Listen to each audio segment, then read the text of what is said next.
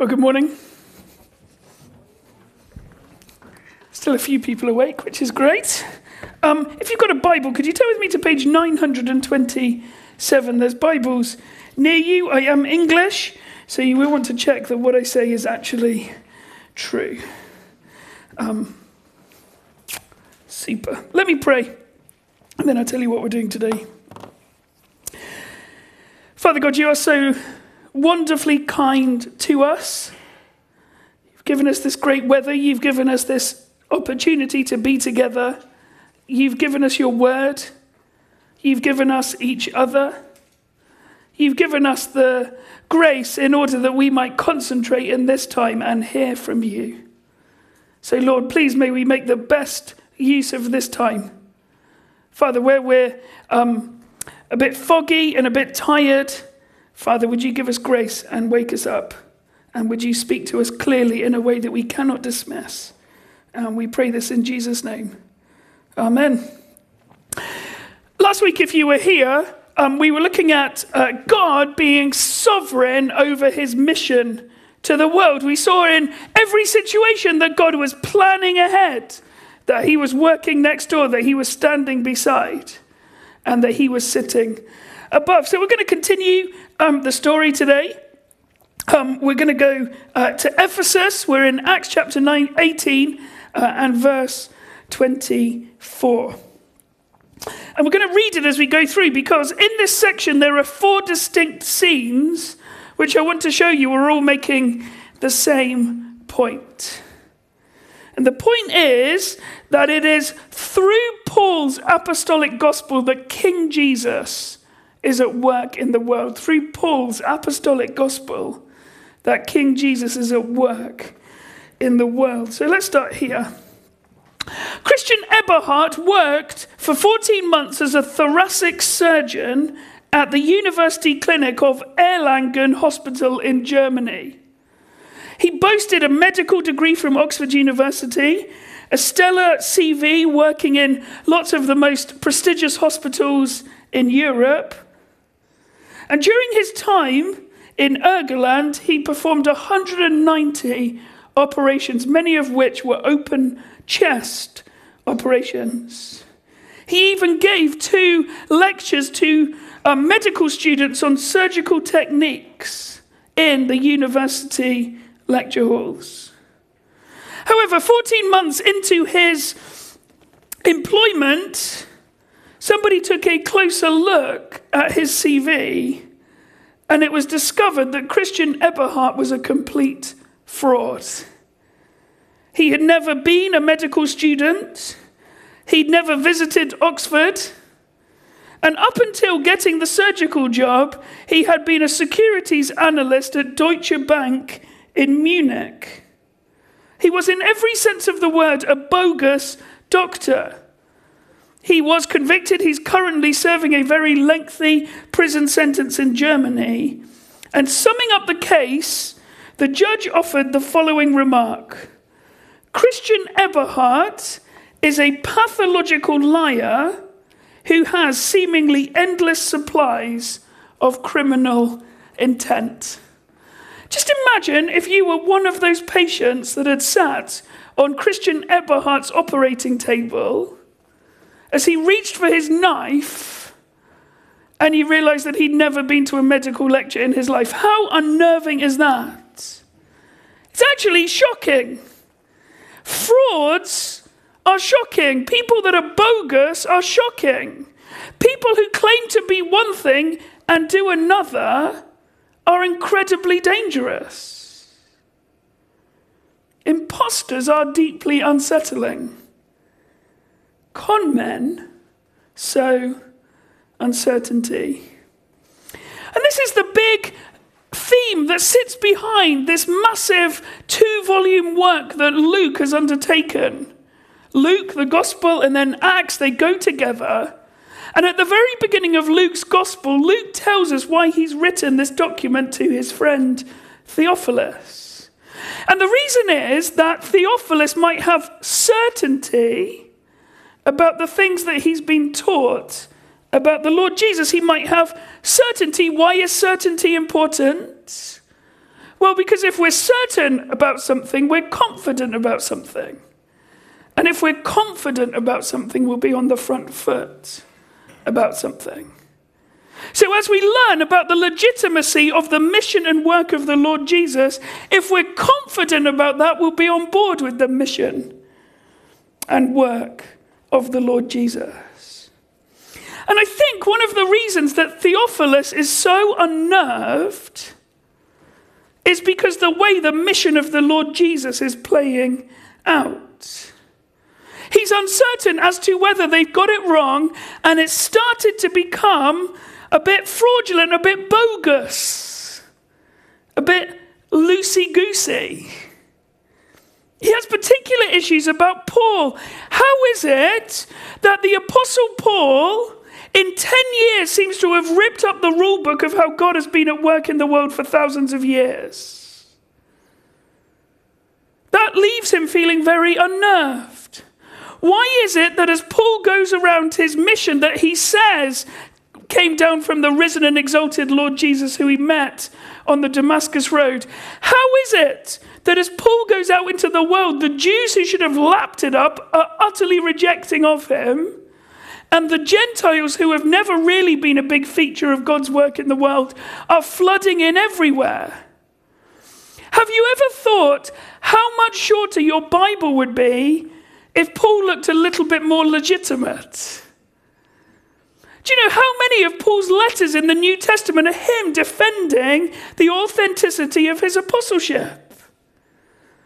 1 Corinthians, 2 Corinthians, Galatians, 1 Timothy, 2 Timothy, Titus, 1 Thessalonians, a bit of 2 Thessalonians. If Paul looked a little bit more ordinary, if what Paul was doing looked a little bit more like Peter and looked a little bit more like John, looked a little bit more Jewish, looked a little bit more synagogue focused, our Bibles would be a lot shorter.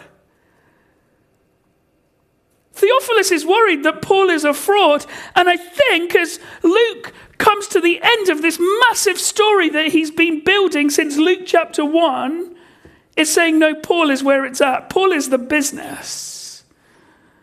What Paul is doing is how the risen and exalted Lord Jesus, King of everything, is at work in the world. And I think we're going to see that explicitly here in um, Acts 18 and 19. It's interesting that if we had time, we'd go on to Acts 20 and Acts 28.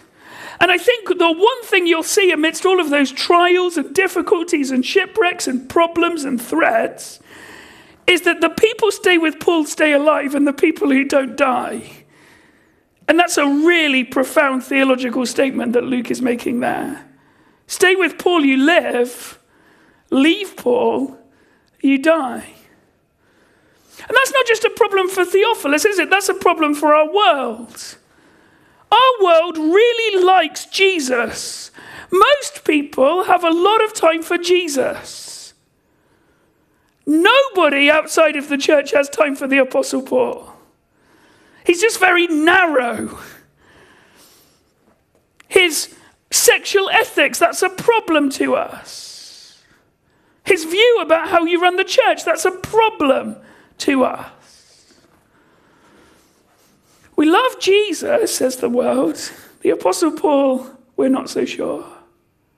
And Luke is saying, in order that we might hear clearly that it is the gospel, the apostolic gospel of Paul, that is how the risen Lord Jesus is powerfully at work in the world. I think this is um, this episode in Ephesus is where the whole um, sixth section of Acts has been leading. So Paul went first to Macedonia, Philippi, Thessalonica, and Berea. That was in the um, area of Macedonia. There were three cities he visited. He then moved on to Achaia, which was Athens and Corinth that we saw last week. Three in Macedonia, two in Achaia, and he visits one city in Asia. Ephesus. And whenever you're writing and you come into um, a narrowing of the story, you're always trying to draw attention to the place that it ends. I want to say to you today that Paul's apostolic gospel is how King Jesus is powerfully at work in the world. And by apostolic, let me be really clear what I mean. I'm using it as a technical term. A technical term for one personally chosen by the risen Lord Jesus to be his messengers out into the world. A title that's only been held by 13 people in the history of the world. The 11 remaining um, disciples after Judas killed himself. Matthias, who in Acts chapter 1 is added to make up a 12. And then the Apostle Paul in Acts 9, who is who meets the risen Lord Jesus and is commissioned to do this work. So we come to Ephesus. If Athens was like the Oxford of the ancient world, Corinth was like the Las Vegas of the ancient world, then Ephesus was like Salem in America or Glastonbury down in the West Country. It was a place of magic and mysticism. Yes, it was a great Roman city, but it was full of occultic practice. It was a place where magic was big business. It was a place where mystery was the way that the city worked. It was a place of malevolent spirits. It was at the time of Paul's visit the second city in the Roman Empire. It had had a tumultuous history.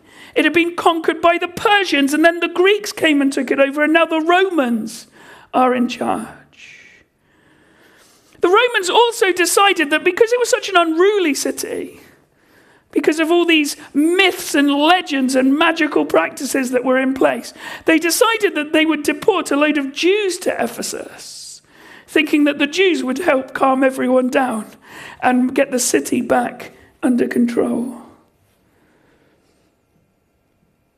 And so when Paul walks in, there's a big Jewish community, but out in the wider city, it is full of magic, necromancing, evil spirits, and all kinds of occultic practices. And so our passage today contains a lot of movement. And as we look through, I want you to look for two things. Firstly, where's the action taking place in these four scenes? Is it inside the synagogue or outside the synagogue? So, as we look at the four scenes, inside the synagogue or outside the synagogue. And the second pattern I want you to see is that there's something suboptimal that's then replaced by something optimal, something bad or deficient that is then replaced by something best. And so, look with me. Um, Acts 18, uh, verses 24 to 28. And we're going to see Paul's gospel is climactic. Paul's gospel is climactic. Let me read. Now, a Jew named Apollos, a native of Alexandria, came to Ephesus. He was an eloquent man, competent in the scriptures. He had been instructed in the way of the Lord, and being fervent in spirit, he spoke and taught accurately the things concerning Jesus, though he knew only the baptism of John. He began to speak boldly in the synagogue. But when Priscilla and Aquila heard him, they took him aside and explained to him the way of God more accurately. And when he wished to cross to Achaia, the brothers encouraged him and wrote to the disciples to welcome him. When he arrived, he greatly helped those who through grace had believed, for he powerfully refuted the Jews in public, showing by the scriptures that the Christ was Jesus. And so before Paul gets to Ephesus, we meet a guy called Apollos. He was a Jew. He is from Alexandria. Alexandria is on the northern tip of Egypt. And Alexandria is famous for having the most prestigious university, the most prestigious library of learning. It's got a famous school of Jewish scholarship. Did you know that the reason why your um, personal Amazon device, the Alexa, the reason that's called Alexa is because of Alexandria. Because Alexandria had in it a library where you could find out anything. So when you sit in your kitchen and say, Alexa, please say the news, the reason she's called Alexa is because of Alexandria, that Jeff Bezos is making a claim that actually this little device knows absolutely everything, like the library in Alexandria did. And Apollos has a cracking biography. He was an eloquent man. He was good at public speaking. He was a real orator. He was competent in the scriptures. He knew stuff. He was well schooled in all the bits that we know, like Isaiah and Exodus, but he was also good at all the bits we don't know, like Ezekiel and Jeremiah and Hosea. And he was fervent in spirit. And he was able to teach accurately the things concerning Jesus. This is a very gifted bloke. A very gifted bloke who's gone to a really good university, who is doing a really good job of teaching people about Jesus. But there was a gap in his knowledge, there was a deficiency. Though he knew only the baptism of John, there was a shortcoming in his understanding. He knew Jesus in the Old Testament. He'd heard about John and this great call to repentance because the Messiah was coming, but the details of Jesus' life, he's a bit fuzzy on. He's not all that clear about.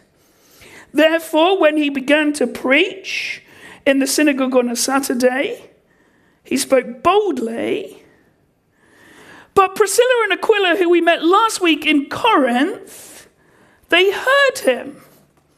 They sat there, they took notes. And after the sermon, during the tea and coffee afterwards, they took Apollos aside and they said, We've got a few little pointers for you. Do you see that plays you all on side? You've got a brilliant minister in Athol who works really hard at his preaching. But there's lots of things you can do. So the tea and coffee time afterwards, you can say, Have you thought about? Did you see this in the passage? I can't tell you how much I've been helped by just normal members of the congregation showing me things that I hadn't seen myself. There's remarkable humility from Apollos. Apollos, this, he could have got out his doctorate degree from the Alexandria University, but no, he listened to Priscilla and Aquila. And they helped him explain um, the way of God more accurately. So he was competent in the scriptures. He did teach accurately the things concerning Jesus. But after doing an intense Bible school with Priscilla and Aquila, he taught them more accurately. He was greatly helped. They schooled Apollos in Paul's apostolic gospel. The thing that they'd listened to Paul speak over and over again for the 18 months they were together in Corinth, when Paul was a lodger in their house. And it seems that as Priscilla and Aquila taught Apollos Paul's apostolic gospel, things started falling into place. that Apollos now saw that this person and work of the Lord Jesus, now seen in high definition in Paul's apostolic gospel, it made sense of everything. The things that he knew and saw quite dimly, he now saw crystal clear. The person and work of the Lord Jesus that had been predicted in the Old Testament was now staring him in the face as he listens to Paul. And so he goes back to Ephesus community, uh, back to Corinth community church, and he tells them that there's a pastoral vacancy back in Corinth. He's in Ephesus, and he sees that there's a pastoral vacancy back in Corinth because Paul has left Corinth. And so he asked the elders, and they encouraged him to go and wrote to the disciples to welcome him. This is just the guy you need. He's going to teach you accurately and powerfully the things concerning the Lord Jesus. And so he goes and see the difference. When he arrived, he was a great help to those who through grace had believed, for he powerfully refuted the Jews in public. He did it powerfully. Now, seeing how the whole thing fitted together, seeing how what Paul said made sense of everything that he already knew, his preaching that was accurate now became preaching that was powerful. And just to make it absolutely explicit, they he showed them by the scriptures that the Christ was Jesus. The Christ being Jesus is exactly how Paul's ministry has been always described since he crossed into Philippi. Apollos and Paul are now cheek by jowl. You could superimpose their ministries onto each other because Apollos has seen that Paul's apostolic gospel is climactic. It's climactic, it's what the whole thing is pointing to. The way Paul helps us see how the whole thing fits together is absolutely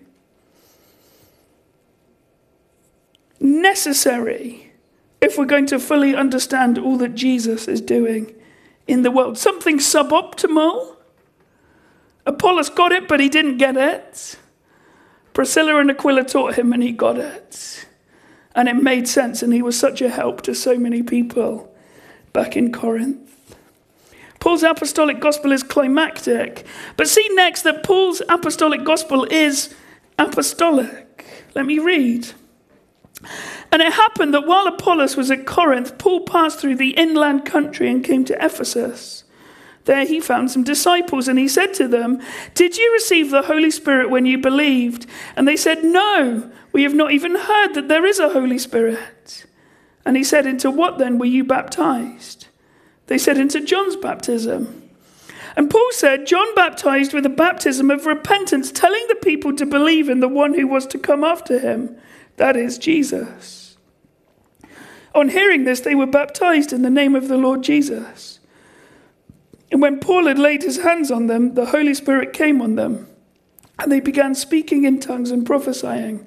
There were about 12 men in all. And so Paul, having left Corinth, is on his way to Ephesus. And just in the country surrounding Ephesus, he found some disciples. These people knew about John, but they didn't really know about Jesus and they didn't know about the Holy Spirit. They'd listened to John's preaching and were convicted of their need of repentance in preparation for the coming Messiah. But unfortunately, perhaps they left before Jesus turned up to be baptized and take on public ministry himself. These people were not Christians, but they were really close. These people were not fully in, but they were definitely open and eager to find out more. They are fertile ground, ploughed by the preparatory ministry of John and all they're doing is waiting for the good seed of the gospel to be planted in them. When Paul meets them just outside Ephesus, they're ignorant of Jesus and he is pleased to tell them. It is therefore perfect that Paul is there to sow the apostolic gospel into these eager explorers. Lots of people have read this passage wrongly, suggesting you need some kind of apostle to lay on his hands in order that you can receive the Holy Spirit. Be clear, friends, that's not what this is saying. This is bolstering Paul's apostolic credentials that what Paul does here is exactly uh, what Peter and John did in Caesarea. This is exactly what happened in Samaria when Peter and John went up to meet the Samaritans. Paul's, laying, Paul's ritual is not about the transmission of the Holy Spirit, but all about who the Apostle Paul is and the fact that he's absolutely legitimate and in line with all the apostles that have gone before him. Anybody who wants to malign Paul as some rogue charlatan doing a renegade ministry out of kilter with the program, plan, and promise of God is cut off at the knees outside Ephesus here because Paul does apostolic things saying he's utterly legitimate and his ministry is utterly congruous with everything that's gone before. This scene is Luke certifying to his friend Theophilus and us that Paul is absolutely legitimate. And this is absolutely how the King Jesus is at work in the world through Paul. Theophilus needn't be perturbed that Paul has gone off piste or he's got a platform that he doesn't deserve or he's spouting things that are not true. This episode is King Jesus by the gift of the Holy Spirit, rubber stamping Paul the Apostle and his message. Just to make it clear, verse 7 there were about 12 men in all, a wonderful symmetry going on. This detail makes it absolutely explicit. This Jesus, who so powerfully equipped the believers in Jerusalem at Pentecost, there were 12 of them is the same Jesus who stands behind his servant as he proclaims the rule and reign of Christ abroad and seals it with an echo of Pentecost, where 12 disciples receive the Holy Spirit at the very end, the very farthest reaches of gospel ministry so far. Again, notice that all the action is happening outside of the synagogue. And again, see that there's something suboptimal people who know all about repentance and nothing about Jesus, and it's replaced by something that is optimal. 12 new believers welcomed as citizens in the kingdom of King Jesus, as Paul's apostolic gospel is sown into their hearts. And so, see this Paul's gospel is prolific. Acts 19 8 to 10. Let me read. And he entered the synagogue and for three months spoke boldly, reasoning and persuading them about the kingdom of God. But when some became stubborn and continued in unbelief, speaking evil of the way before the congregation, Paul withdrew from them and took the disciples with him, reasoning daily in the hall of Tyrannus. This continued for two years, so that all the residents of Asia heard the word of the Lord, both Jews and Greeks. And so, as is Paul's pattern, Paul goes to a new place and he preaches in the synagogue. Reasoning and persuading, he's on the front foot with the gospel. And he's preaching about King Jesus ruling and reigning over everything and what it means to be part of the kingdom of God. Paul's message in the synagogue is that this Jesus is God's promised anointed king and you have an opportunity now to change your allegiance from self to being part of his people before he comes in judgment. He says the promised king has now come, is ascended, and is ruling and reigning over all things at the right hand of God. And he demands everybody, everywhere, to lay down their arms against his kingdom rule, repent of their rebellion and switch sides by pledging their allegiance to this king in order to find eternal life in his eternal kingdom. That's what Paul's been preaching, but verse 9, just as happened in Corinth, they became stubborn and continued in unbelief, speaking evil of the way before the congregation. It's that phrase again the son that melts the wax hardens the clay. So as they hear, they become hard and impenetrable, stubborn they can't attack Paul's logic, so they speak evil of him and the disciples. And so he withdraws. And he takes all the believers and he reasons daily in the hall of Tyrannus. That doesn't sound like a particularly welcoming place, does it? If you name your hall after a ferocious dinosaur, I think you're in real problems. And he continues for two years, the longest stint that he does anything in Acts so that all the residents of Asia heard the word of the Lord, both Jews and Greeks. How prolific is that ministry? Everybody, everywhere, has a chance to hear and respond to the gospel. The gospel takes such root and bears such fruit that the very next episode in Acts is that all the people who spend all of their times making little idols get really cross because nobody wants their idols anymore. Wouldn't it be great if the gospel in Edinburgh took such root that all of the people who made their money in unhelpful, illicit ways started complaining to the council that they couldn't make a living anymore? For the people running saunas and brothels, all the pimps, all the drug uh, runners, all the drug dealers. If God did something in Edinburgh that was so prolific as people heard the gospel, that all the people in these kind of economies put up their hands and said, We can't cope, this is wrong, we need to shut down the gospel because we can't make a living anymore. That's what's gone on in Asia. This massive area.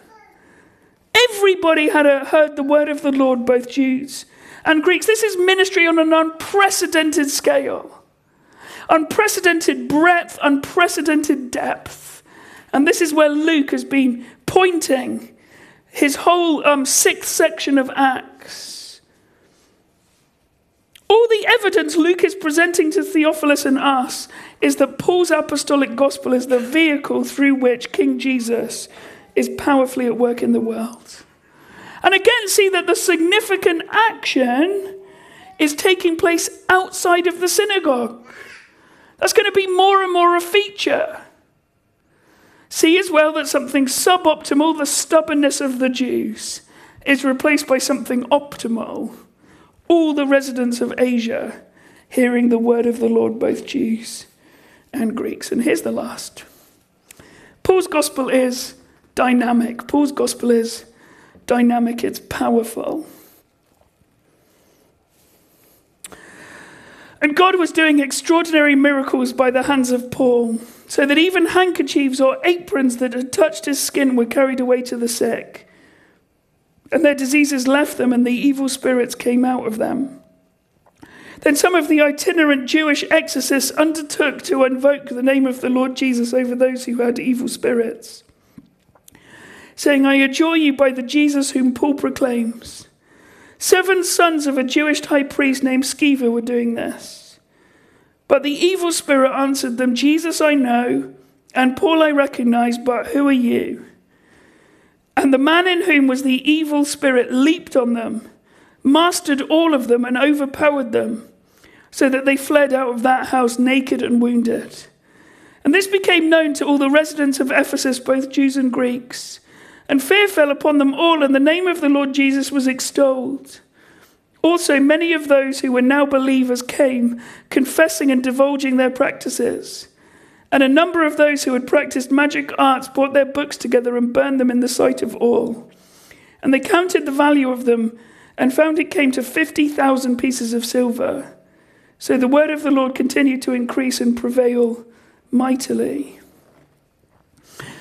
Verses 11 and 12, we get an astonishing picture of astonishing miracles done at a distance through the hands of Paul a healing handkerchief and an exercising apron. They're commonplace in Ephesus. Paul's ministry is dynamic, it's powerful. Even things that have touched him do the Lord's work in people's lives even after he's moved on. Miracles that sound very similar to people being healed Pen- um, as Peter's shadow passed over them. As Peter made his way to the temple to preach in Acts chapter 5. There's a similarity there. Paul, Peter's shadow in Jerusalem, Paul's handkerchief in Ephesus.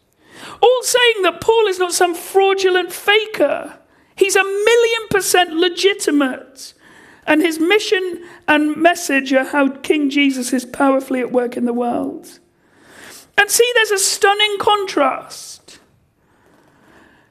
Paul is performing exorcisms using a handkerchief at a distance unknowingly, and seven Jewish exorcists can't even um, exorcise an evil spirit in the life of one man in a house when they've got a captive audience.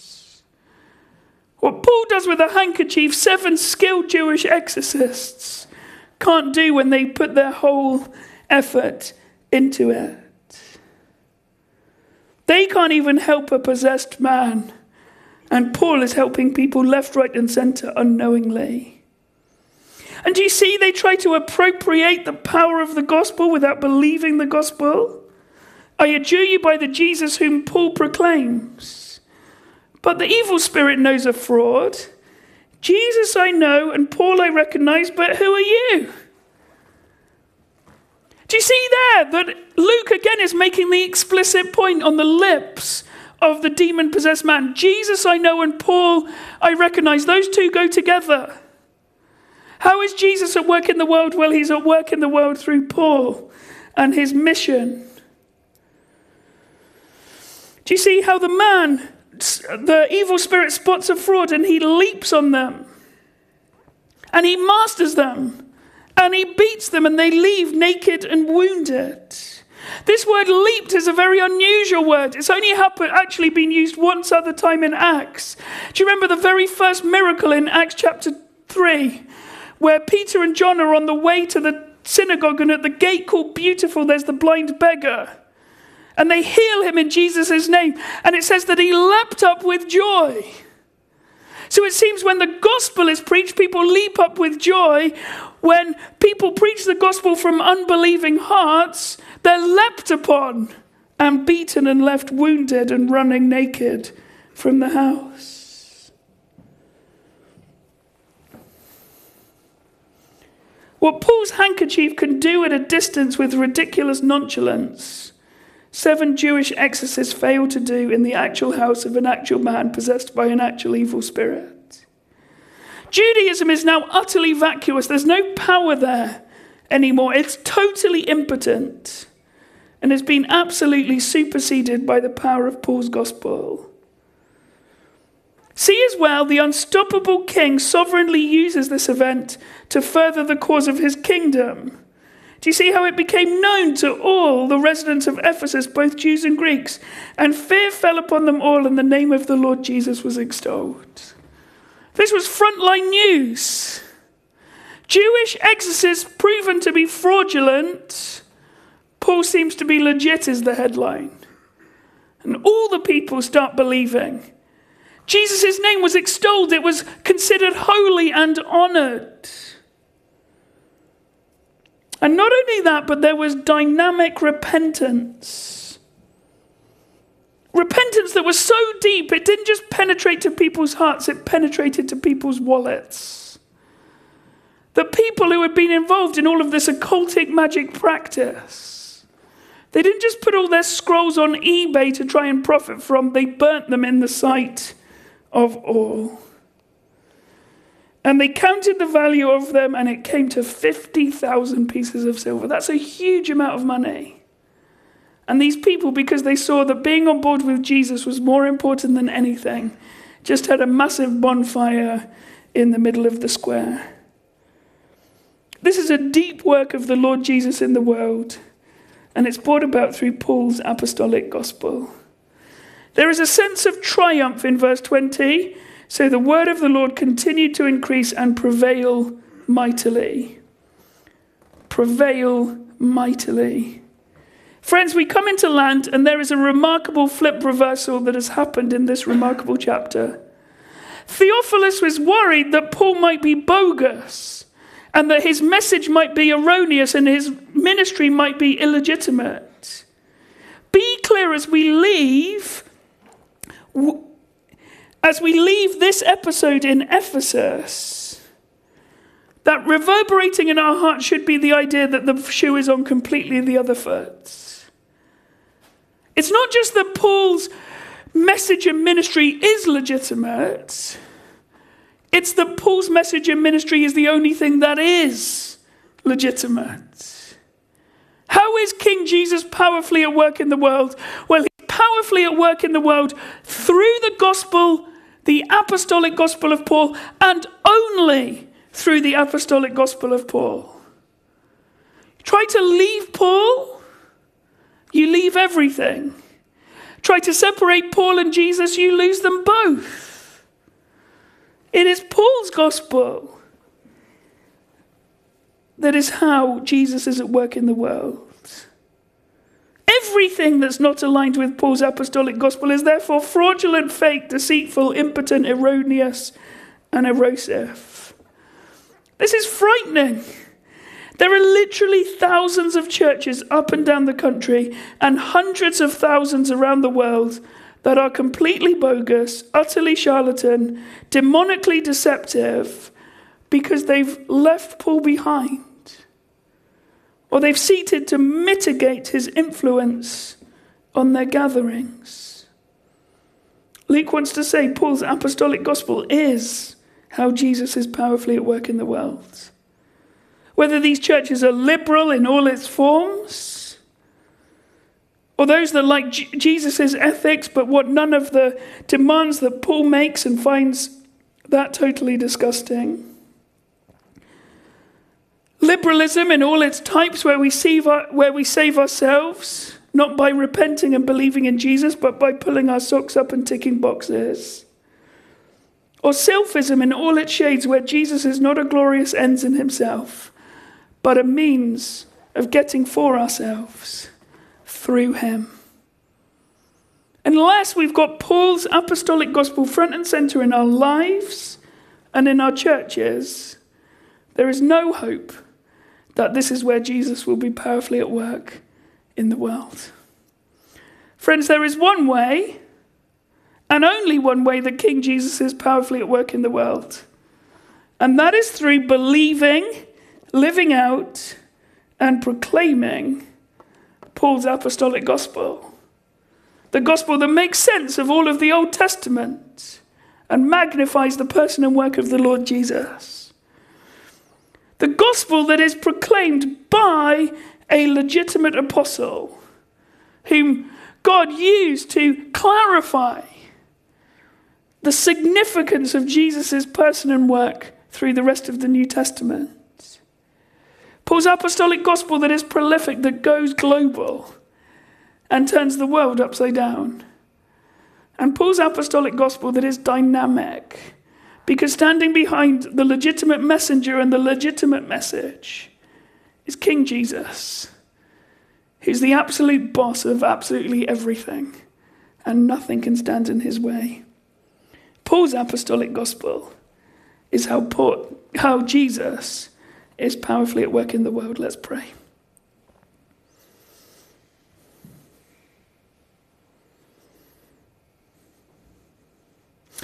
Father God, thank you for the clarity of your word. Thank you that this episode at the end of Ephesus, uh, at the end of Paul's open ministry in Ephesus, Father, thank you that that powerfully clarifies the great servant that he is to the church. And so, Lord, pray that we would be Paul's apostolic gospel people in order that we might be Jesus' people. Father, help us work really hard at your word. Father, help us see all that you have in it. Father, help us live in accordance to it. And help us be those that are proclaiming a message that is clear and powerful because it's in accord with all that King Jesus wants people to know. so, Lord, bless us and help us, strengthen us and sharpen us. And Father, as your word is preached, Father God, may Jesus be extolled and may our lives and the lives of others be transformed. And we pray this in Jesus' name. Amen.